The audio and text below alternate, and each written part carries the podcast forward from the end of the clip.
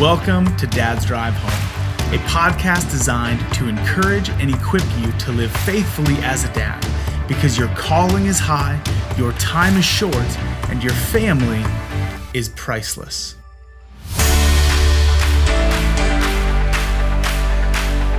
Hey, gang, welcome to Dad's Drive Home. Shane here, and man, it is good to be back. It has been an absolutely wild past couple of months for my family with the birth of a baby, an injury suffered by my wife, and a trip to Africa to bring home the son that we have been in the process of adopting for the past three years and two months. But alas, here we are. Our baby is almost three months old. My wife is healing up, and our 11 year old is home, and we are gratefully adjusting to the new norm. So it's been a storm, but you know what makes storms more exhilarating than terrifying? When you get to face them alongside someone that you really, really like. Because of our family's history with adoption, we often get asked to meet with other couples considering adoption. And one of my favorite things to ask these couples is how much do you like each other?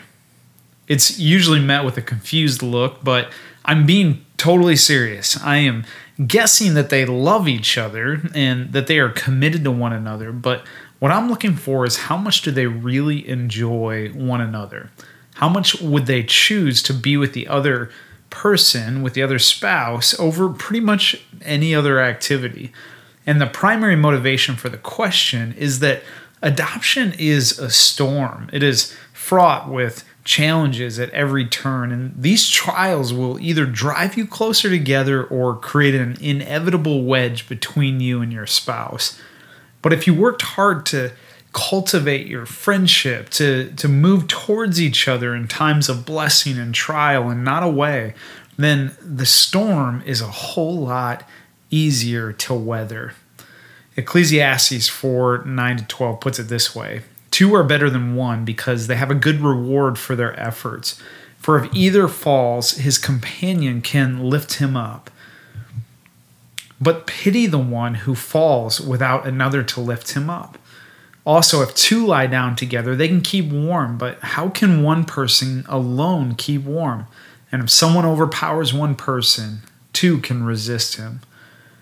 I most often talk about this in the context of adoption, but it really is true in every trial of life. And while the Ecclesiastes passage assumes the blessing of a partner, there's another reality here that sadly many marriages struggle because the person that they labor alongside, that, that they fall down before or lie down with, is someone that they don't really like someone that they're critical of or someone that maybe annoys or exasperates them. Friendship may not be the ultimate goal of marriage, but it is absolutely something worth cultivating, working toward, fighting for. And friendship only comes with proximity, time spent together, time investigating one another, meaningful conversations, memorable shared experiences, considering the interests of another is more important than your own doing things that are uncomfortable or unnatural to you because you genuinely care about the joy of the other spouse.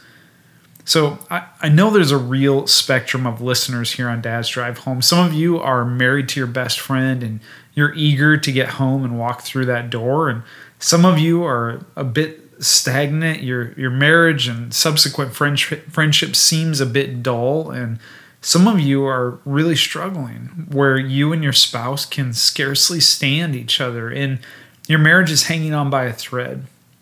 So here's some hope and encouragement for each of you. Wherever you're at on that spectrum, whatever the health of your marriage, consider going home tonight and telling your spouse that you would like to grow your friendship. Ask them what is one thing that you think that, that you could work on this week to strengthen your friendship. And then do that thing. For those who are thriving, don't take it for granted.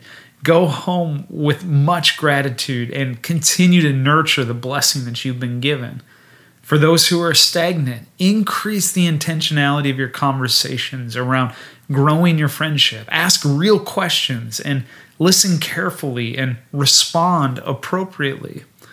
And for those who are hanging on by a thread, don't wait any longer to reach out for help from a mature, godly couple or a marriage counselor or a pastor.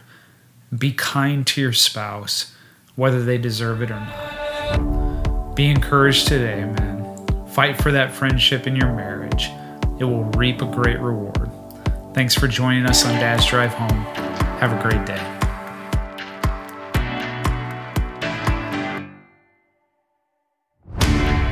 Thanks for listening to another episode of Dad's Drive Home. If you have any questions you would like us to address or ideas for how we can serve you better, please reach out to us at dadsdrivehome.com.